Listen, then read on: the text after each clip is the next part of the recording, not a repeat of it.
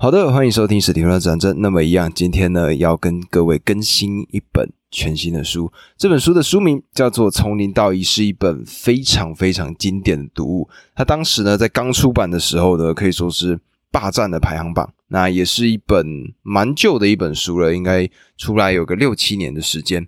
那么这本书为何经典呢？因为呢，它的这个创业的想法，那对于说我们在思考我们的生活。都有很大的帮助。那么，首先呢，一定要讲的是它的作者，他的作者名字呢叫做 Peter Thiel，翻成中文应该叫做彼得提尔。那他是一个怎么样的一个存在呢？他呢是戏骨，基本上是教父等级的一个存在，就是在戏骨呢有一半的企业基本上都跟他有关联。那举例来说呢，像是 YouTube 的创办人。或者说 LinkedIn，或者是美国的一个食物的评价网站叫做 Yelp，这些呢全部都跟彼得提尔共事过。那么彼得提尔呢，他呢等于说就是把他在这戏骨圈这么多年的经验，还有他自己在思考创业这件事情，把它集结成了一本书。那这本书呢，就是我们现在看到的这本，叫做《从零到一》。那这本书呢，我其实自己看了大概两到三遍吧。那第一次看的是大概在高中准备要进入大学的那个阶段，那那是我第一次看那本书。那那时候呢，对于里面的一些概念还没有到非常的理解，但是呢，就首先先有了一个初期的想法、初期的概念。那么后来到现在呢，就觉得说，哎，也看了不少的书。那现在呢，对里面所提到的。每一个企业家他的一些想法背后的一些逻辑都比较能够掌握的，所以呢，今天呢就特别把这一本书拿出来跟各位做介绍。那么这本书呢，开头一定要问各位一个很重要很重要的问题，这个问题叫做：有什么事情是你跟其他人有完全不同的看法的？那有些人呢可能会说：哎，我呢讨厌这个现在的教育制度。或者呢，有些人呢可能会说，他觉得堕胎这件事情是不合理的。那但是呢，这样子的一个观点，其实大部分人都有，基本上就只是你在这个论点上站的是哪一派，多数派跟少数派。他这个问题最重要的，其实是问的是，当大多数的人想的想法是往东的时候。而你的想法可能是往西一个完完全全一百八十度相反的一个方向。那么这个问题呢，基本上就是彼得提尔他呢每次只要他要雇佣新的员工，他一定会问的一个问题。而这个呢，也刚好就是《从零到一》这本书最核心的一个价值观。那么这个就一定要讲到什么是从零到一，还有另外一个他对比的一件事情，叫做从一。到 n，也就是从一到很多个。那什么是从零到一跟从一到 n 呢？我觉得我之前看过一个例子，这个例子呢，我觉得非常值得讲。也就是呢，从零到一就是第一个把面团、肉酱、起司这些佐料全部混合在一起，思考过后创造出的第一份料理，这份料理叫做披萨。那么从一到 n 是什么呢？从一到 n 就是。这些后面其他的厨师，他们按照这个菜谱，按照这个食谱，然后呢，把里面的这些佐料一步一步一步的复制过来，然后现在我们看到的市面上所有的披萨，都是按照这个菜谱的程序，可能会做出一些调整，但是最原始那个创造的人，跟后面复制的人，前者创造的人就是从零到一，而后面这些复制的人就是从一。道恩，那么这是其中一个例子。另外一个例子就是我们现在现实生活中很常看到的，从零到一其实就是所有的科技。举例来说，像是电脑的发明，像是手机的发明，或者像近期哎生成式的人工智慧，这些都是从零到一一个科技的过程。它是从原先完全没有，然后跳到下一个维度。这个呢，就是所谓的从零到一。那从一到 n 是什么呢？就是诶，有了这个发明之后，接下来大部分的其他东西都跟原先的一样。那什么是最经典的例子呢？就是所谓的全球化。那么各位呢，有没有发现说，像举例来说，中国大陆他们呢就非常非常喜欢去研究，或者说去复制美国他们的系统。那举例来说呢，像是美国首先出现了 Google，那在中国呢就开始出现像腾讯，或者说像是优酷这些去搜寻的网站。那像美国呢出现了 YouTube。在中国呢，可能就出现 Bilibili 或者是爱奇艺这些影音的平台。那么他们呢，就等于说从国外拥有的东西，然后照搬过来，这就是一个全球化的过程。那它就是所谓的从一到 N，它就是一个复制的一个模式。那么在书中呢，他们呢还有特别去画了一个图表。那这个图表呢，就是所谓从零到一跟从一到 N 它的样子。从零到一呢，它就是从原先的高度。然后往上提升的一个维度，而从一到 n 呢，就是提升了这个维度之后，再把这个广度往外延伸。那这个呢，就是从零到一跟从一到 n 这个之间的差距。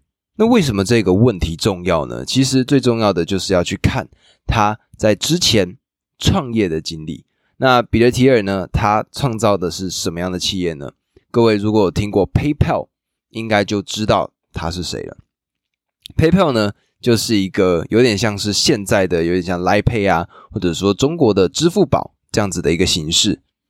那当时呢，因为还没有手机这样子的系统嘛，所以呢，那个时候他们主要呢就是用电子邮件的方式，那就可以呢在 eBay 这个拍卖的平台上，然后呢，他们就使用这个 PayPal 的系统，然后付款啊，去买他们要买的东西。而 PayPal 呢，其实是后来才出现的一个产物，其实它的前身才是彼得提尔所创造的，叫做 Confinity。那 Confinity 呢，这个里面他们呢就是使用这样子的一个模式，也就是从零到一的一个方法。因为当时大部分原先旧的一个付款的方案，基本上呢就像是举例来说，现金或者是信用卡。那么彼得提尔呢，他呢就看到了这个 dot com。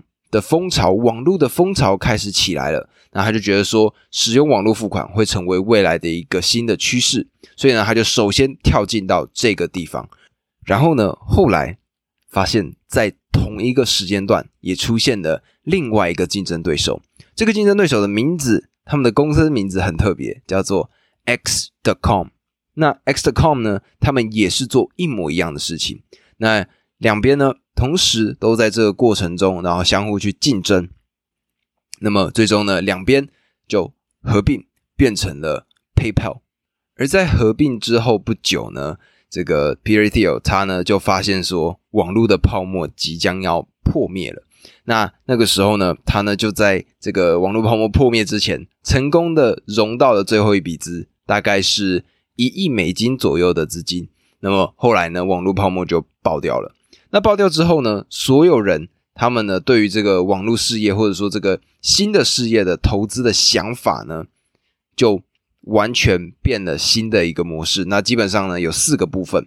第一个部分叫做循序渐进，也就是呢，一步一脚印，慢慢来，不能像以前这个网络的时代，就是只要呢你一个东西推上了网络 .com 结尾的话呢，大家就觉得说，哦，这个值得投资。那这个呢是第一个。循序渐进。第二个叫做保持精简，保持精简又是什么呢？保持精简基本上就叫做所谓的没有计划。那这个呢，其实就是有另外一本书叫做《Google 模式》，里面呢就曾经有过这样子的一个故事，也就是呢，当时他们的执行长施密特，他们呢去找到了 Larry Page 拉里佩奇，他呢就是 Google 的创办人。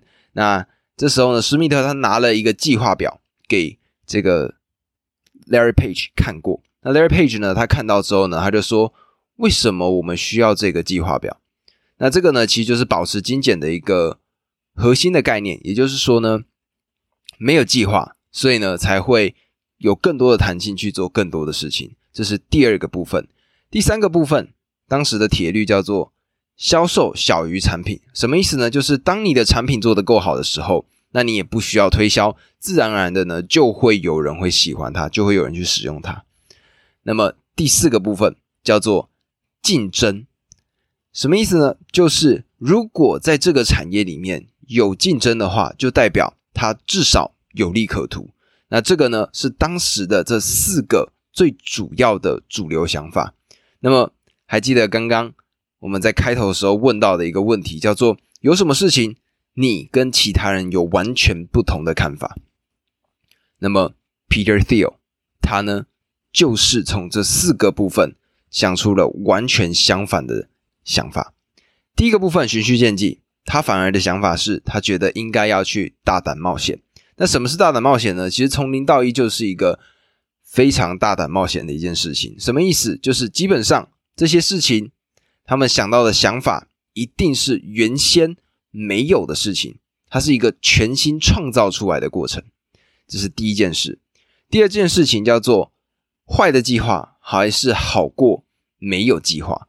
那他觉得呢？你还是必须要先做出计划，然后往前行进，在过程中进行调整。这个是第二个想法，第三个呢是销售还是大于产品？就是今天呢，没错，你产品做得很好，但是最重要的，你还是需要透过销售的管道把它卖出去。那其实呢，这个想法呢，亚马逊的贝佐斯还有伯克夏，也就是巴菲特，他们呢其实都有类似的想法，就是当你今天呢产品做得很好。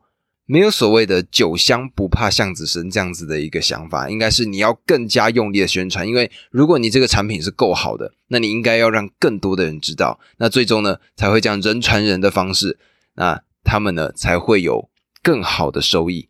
那么最后一个也是最重要的，就是不要选择竞争，应该要做的事情是去选择独占的事业。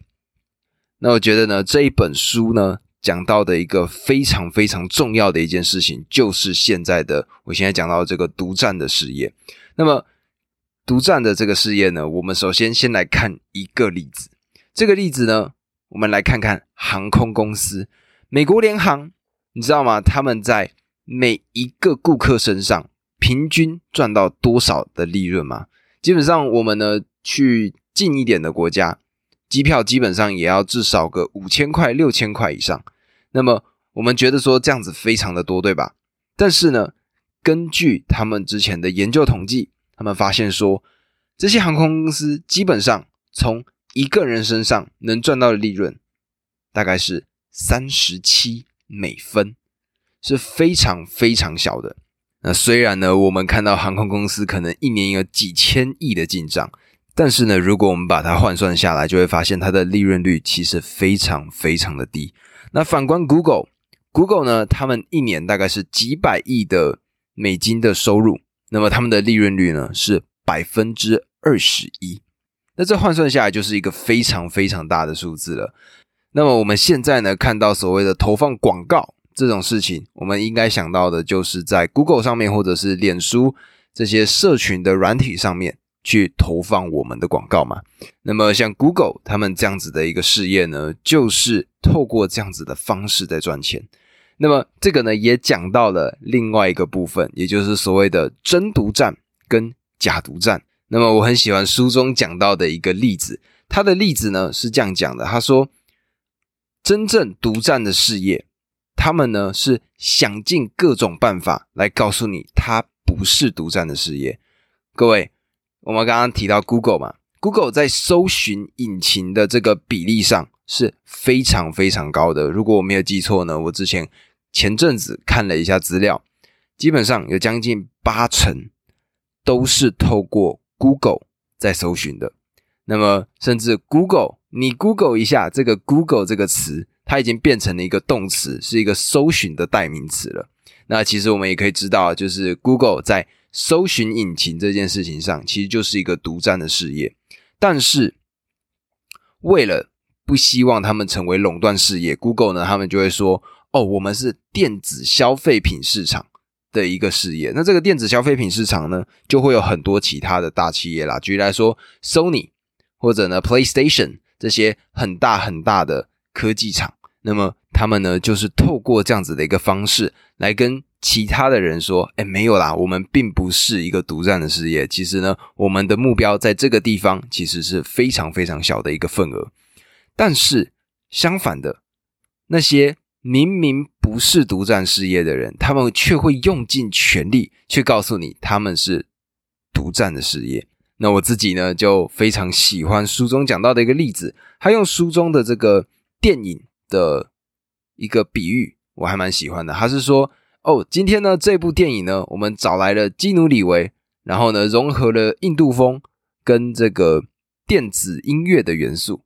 那等于说呢，他就把各式各样其他杂七杂八的东西全部放进来，然后告诉你呢，哦，这个是一个很独特的电影。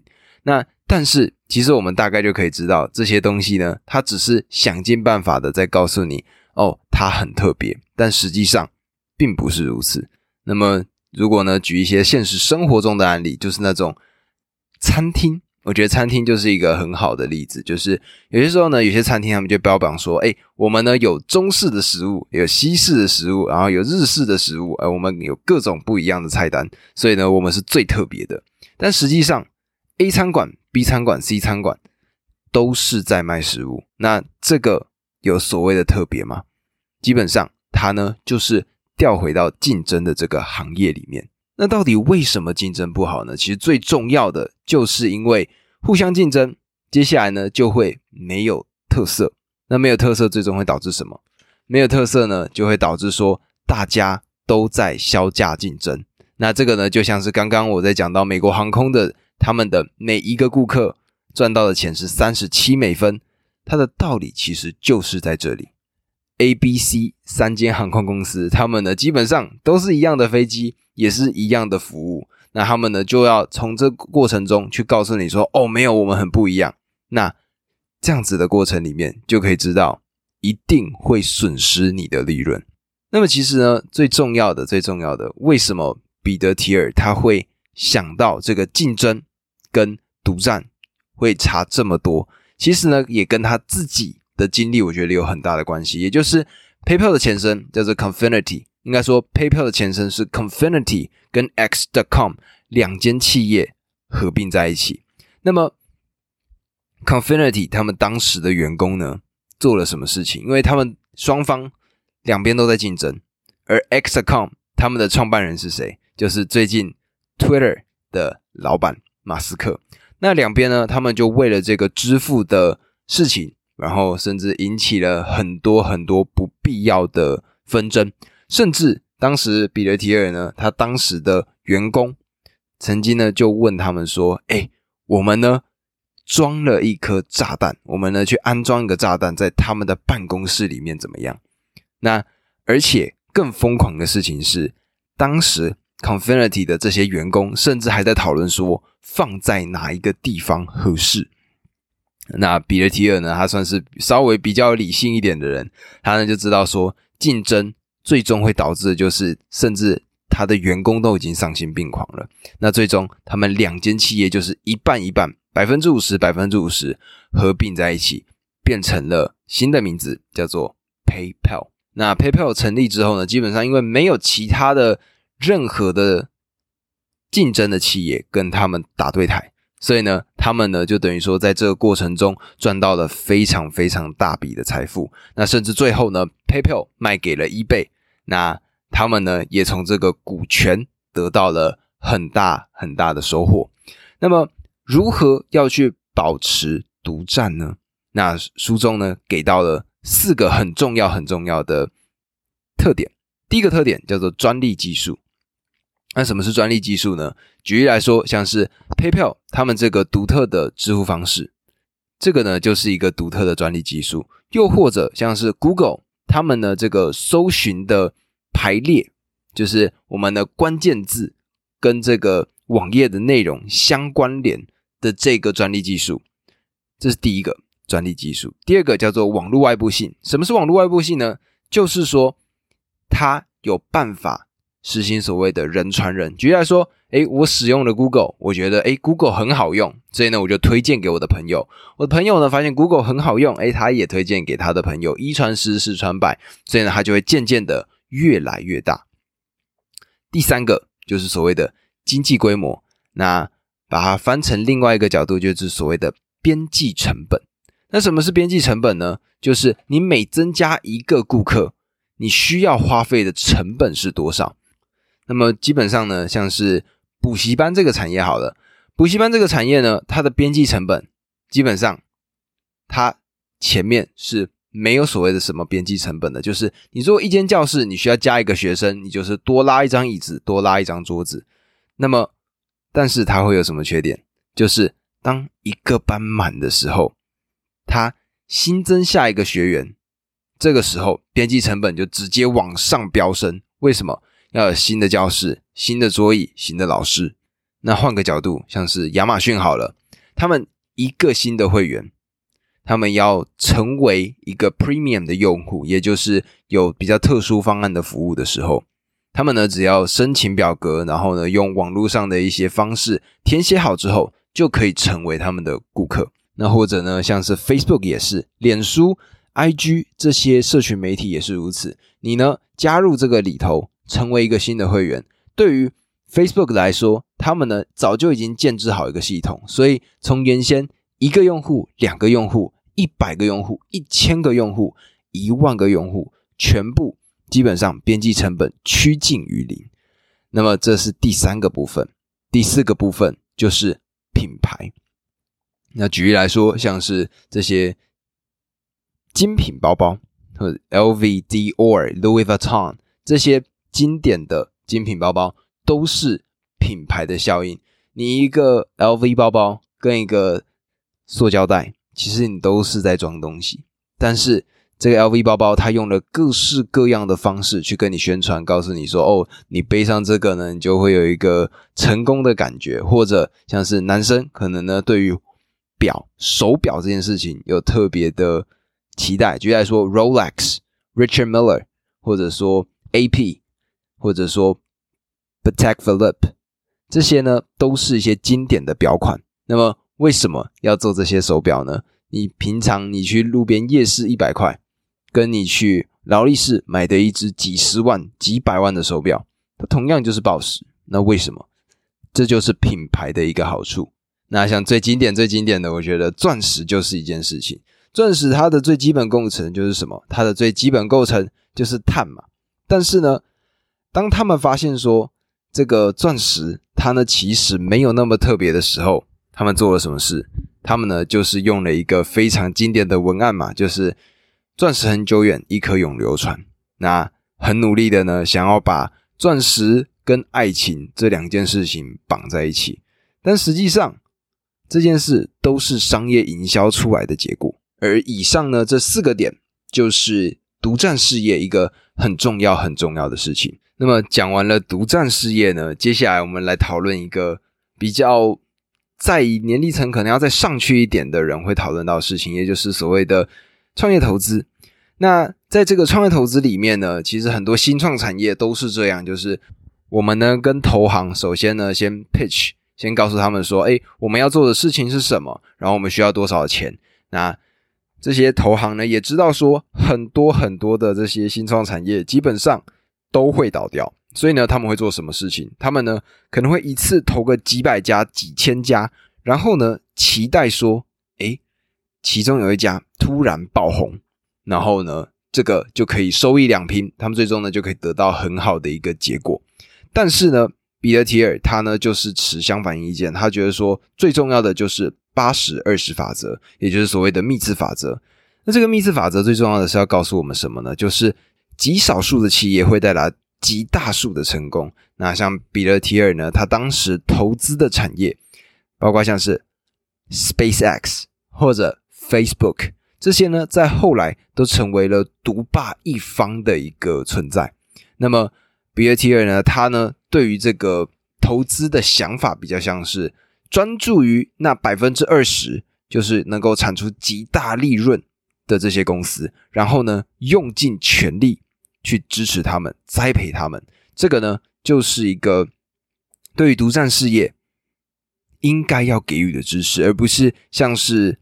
投了一千家，然后呢，期待有一家突然暴涨，这个呢就比较像是乐透彩的感觉。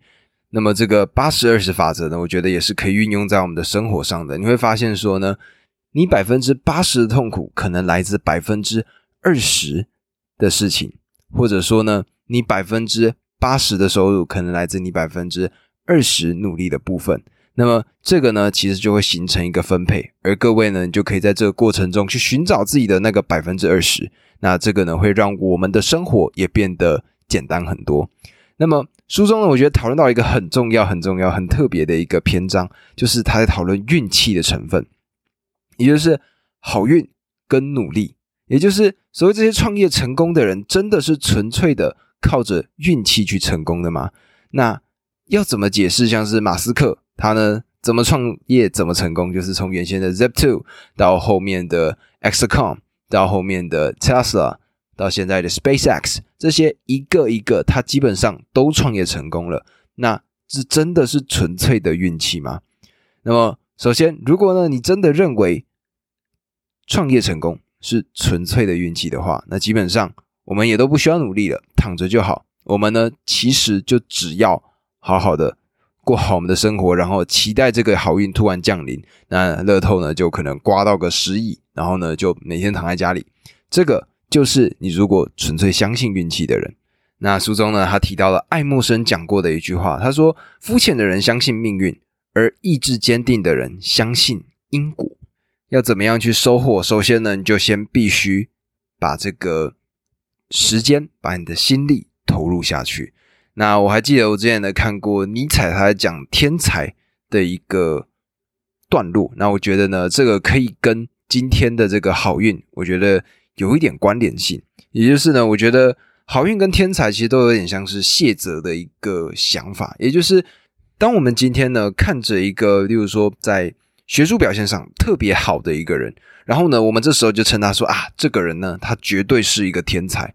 但是我们很多时候都没有去注意到他背后的努力。那为什么我们会称他为天才呢？其实最重要的就是一个我们在试图去推卸我们的责任。什么意思呢？就是当我们今天称他为天才的时候，那天才是怎么样？就是他呢是天生下来就是如此了。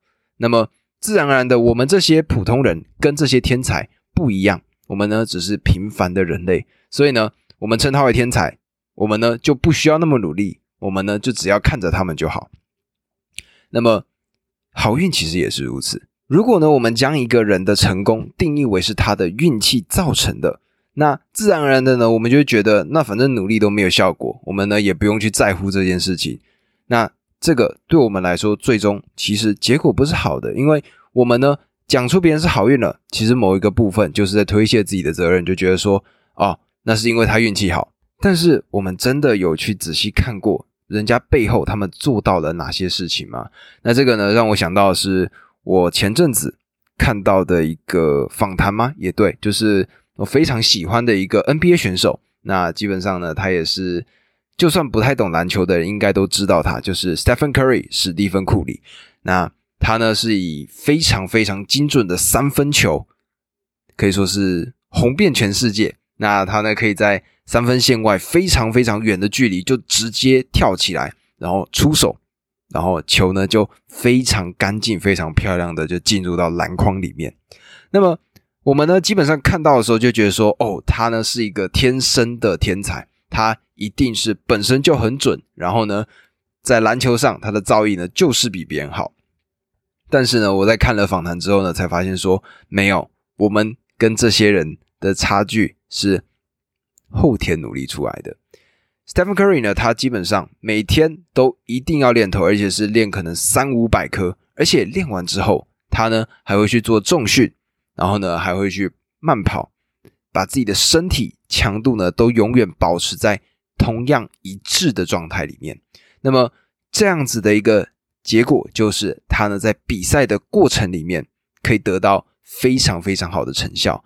那么，甚至呢，之前有一些其他 NBA 的明星球员，是那种得分都非常好、很厉害的球员，想说呢，要跟库里、Stephen Curry 一起训练，结果最后呢，怎么样？最后就是 Stephen Curry 练完之后，这个明星球员是直接训练到在当场就呕吐出来，所以你就可以知道说，努力或者说这些后天的成分。其实还是非常非常重要的。那这个呢，也就扣提到爱默生所讲到的，就是意志坚定者相信因果这件事情。那我觉得呢，比尔提尔呢，他把这书中的这一段呢，仔细的把它写出来，其实也是要把我们自己在日常生活中有些看到的事情呢，重新翻转一遍。因为他觉得说，很多人就会直接定调是好运是大部分人成功的一个基准。但是呢，Peter Thiel 他的这个澄清之后呢，我觉得应该对于很多人都可以重新去仔细思考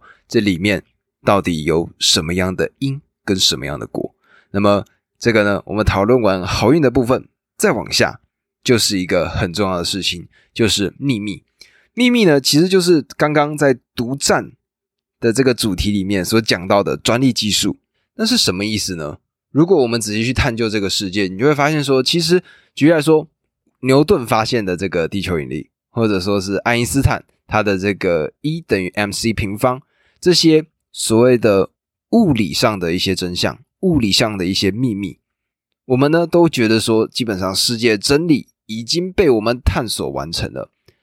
但是呢，彼得提尔呢，他提出了。秘密有两个层面，第一个层面呢，就是所谓的自然界的秘密，也就是刚刚我们听到的爱因斯坦啊，或者霍金啊这些人他们所探讨出来的世界的真理。另外一种就是人类的秘密。那人类的秘密，举例来说，现在我跟各位问各位一个问题，也就是假设你今天呢要去一个地方旅游，然后呢你呢住在网友的家里面。这个想法你觉得可不可行？那基本上呢，在听到这个想法的时候，我们基本上稍微眉头都会皱一下，想说：哈，这是什么样的一个奇怪的想法？但是有一间企业，它就是用这样子的一个想法，这样子的一个 idea，成立了一间公司。这间公司呢叫做 Airbnb。那么除此之外呢，像是举例说，我们今天呢要从 A 点坐到 B 点，我们要从 A 地点搭车，或者说。呃，有交通工具到 B 这个地方，那么刚好也有其他人，他们也要做这件事情，他们刚好也要从 A 点到 B 点。那这个时候呢，你呢坐着他的车，然后两个人呢就一起从 A 点到 B 点，然后你呢付一点钱给这个人。那这样子的一个想法，我们坐在陌生人的车上从 A 点到 B 点，你觉得这件事情可行吗？那大部分人呢可能听到的时候，嗯，这个可以吗？但是有人就用了这样子的事情。成了一个新的企业，叫做 Uber。那我还记得呢，我之前看过 Airbnb 它的一个书本的介绍，他在介绍 Airbnb 的整个起家的过程。他们当时就是跟这些 新创的创投产业，然后跟他们说：“哦，我们的这个 idea 呢，就是我们呢要跟这些网友，然后呢串联起来。那要做什么呢？就是这些旅客呢，如果到了这个地方，他们呢就可以住在这些人。”他们的房子里面，这些闲置的房子，他们呢就把它打造成房间，然后呢就可以像是一个短期的旅店。那收费呢也相对的没有到那么高。那么那些创投公司刚开始听到的时候，想说这是一个多么疯狂的一个想法。那但是呢，最终 Airbnb、Uber 这样子的产业，他们最终就成为了一个全新的独角兽。那么这个呢，其实就回到我们刚开始一开始问到的问题，就是有什么事情你跟其他人有完全不同的看法？其实这个所谓的秘密就是这样子的一个想法。那么我们秘密总不可能就是憋在心里嘛？我们憋在心里不讲，那就烂掉了。那这个创业的想法也不可能成真。但是如果你满大街去跟别人讲，那别人呢可能就把它用掉了。那你呢就不是这样子的一个。拥有这个想法，然后把它创造出来的人，那么要怎么样去保护一个秘密呢？那么书中讲到说，保护一个秘密最完美的一个规模就是一间公司。这间公司呢，它可以把所有的秘密保留在这个范围里面，然后大家都为了这个秘密好好的去往前走。那么讲到这个秘密，然后讲到了公司。接下来呢，就是书中一个很重要、很重要的部分，也就是你的伙伴，也就是你在创业上的伙伴。那么，如果呢，这个创业伙伴呢，是你在，例如说一个陌生的场合，然后呢，跟别人聊聊天，然后呢，就说：“哎，我们创业吧。”然后呢，对方就：“哦，好啊。”然后你们呢，就一起去创业了。这样子的一个过程呢，是非常、非常、非常危险的。他说呢，里面的一个比喻是说，有点像是你在吃饺子老虎机的旁边邂逅的一个女生，然后呢，你就直接说你要跟她结婚。那比尔提尔呢，他就说到说，如果你要找一个创业的伙伴，你呢要像挑你的伴侣一样，非常非常的仔细去思考后面的每一件事情，因为创业这件事情，你接下来会有很多很多的问题要解决。那么，如果你今天你的伙伴不给力，那同样的就代表说，你们在做事上会有非常多的困难。那在书中呢，还有一个很重要，就是去分清所有权、经营权、控制权这三个部分。控制权呢是关于董事会的，经营权呢是员工跟管理阶层，所有权呢是股票的分配。这个呢都非常非常的重要。那书中有特别讲到说。董事会呢，基本上不要超过五个人。那在这样子的情况之下呢，做的决策品质会比较好。那么除了合伙人之外，员工要怎么找呢？那比尔提尔呢，他首先先下了一个结论，叫做不上车共患难，那么就下车走人。那他呢的想法就是，因为在这间公司就必须要有相同的价值观念，然后呢，大家一起往前走，最终呢才有机会把这间公司做起来。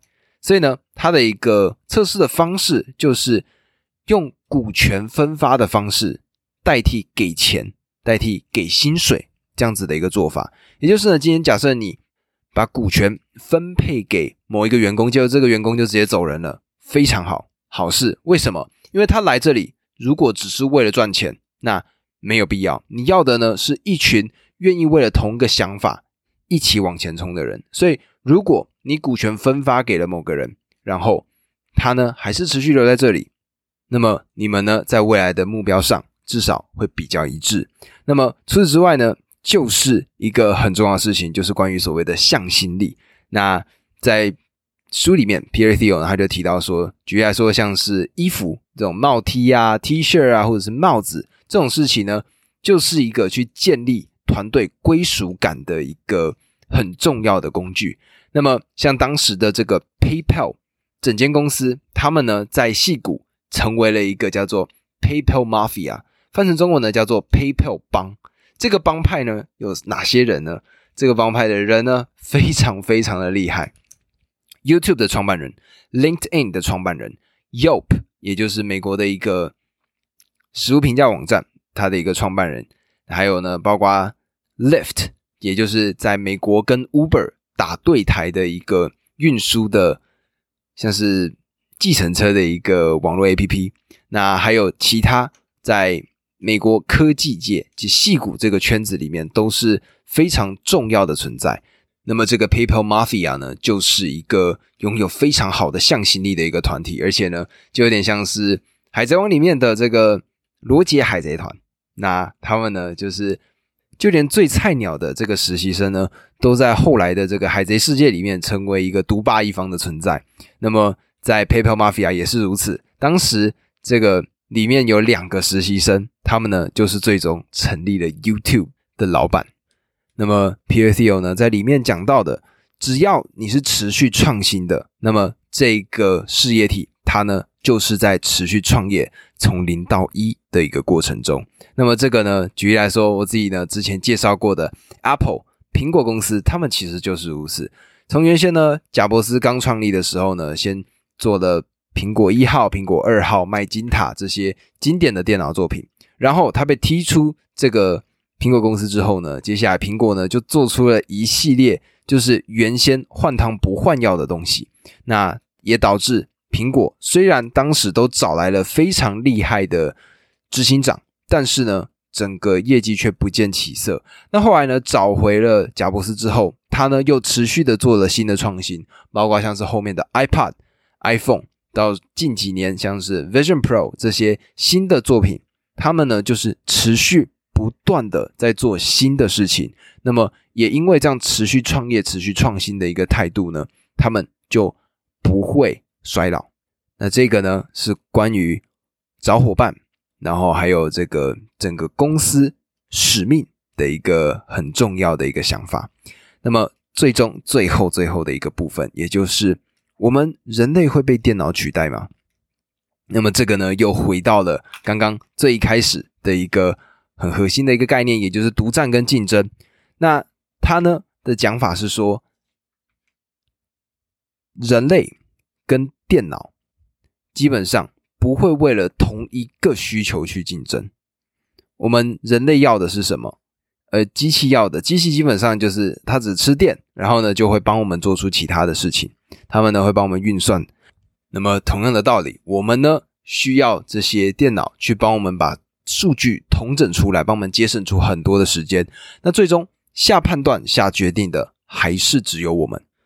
那么我自己呢想到的一个概念，比较像是说，各位看到这个工地的这个建筑的场合，那在这些建筑场合呢，可能会有怪手。或者说一些堆高机，那平常如果在以前根本没有这些设备的时候，都是人用自己的人力把东西堆上去。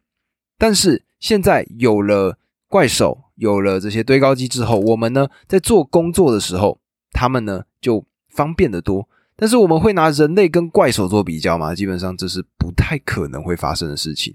但是当然，对于呃这件事情，我自己的看法还是。比较想法比较不一样一点，我觉得说 AI 可能真的可以把大部分的工作给取代，只是时间上面的问题而已。因为对电脑来说，就是他们要灌资料是非常非常快的，任何新的资讯，他们其实只要一个指令，然后就可以把这些新的资讯放进去。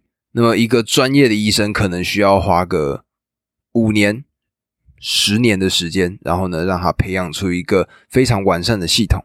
但是如果是电脑的话呢，它可能只需要可能甚至一个晚上都不用吧，就可以把可能四百年的所有资讯全部灌到它的处理器里面。那这样子去对比下来，我自己还是会觉得说 AI 可以取代人类，我自己还是是这样子的一个想法。但当然，现在比如说 ChatGPT，或者说一些。生图的软件，像是 Mid Journey 这些呢，确实帮我们省掉很多很多的时间。那在书中，因为他问的是电脑会取代人类吗？那么我觉得呢，这件事情上确实它帮助到我们很多。但是呢，会不会取代我们？目前我自己的看法还是比较偏向有机会的。那当然，这个呢还是要看时间，接下来大家怎么样去应对这件事情了。那么。基本上今天的这本书呢，就介绍到这里。从零到一是一本我觉得非常非常好看的一本书。那在里面呢，它呢用很精炼的文字，然后把所有跟创业相关的一些想法都写在里头了。那我觉得呢，各位如果可以的话，就去把这本书拿来看一看，对你们绝对有帮助。以上这个呢就是今天单集，我们下期见，拜拜。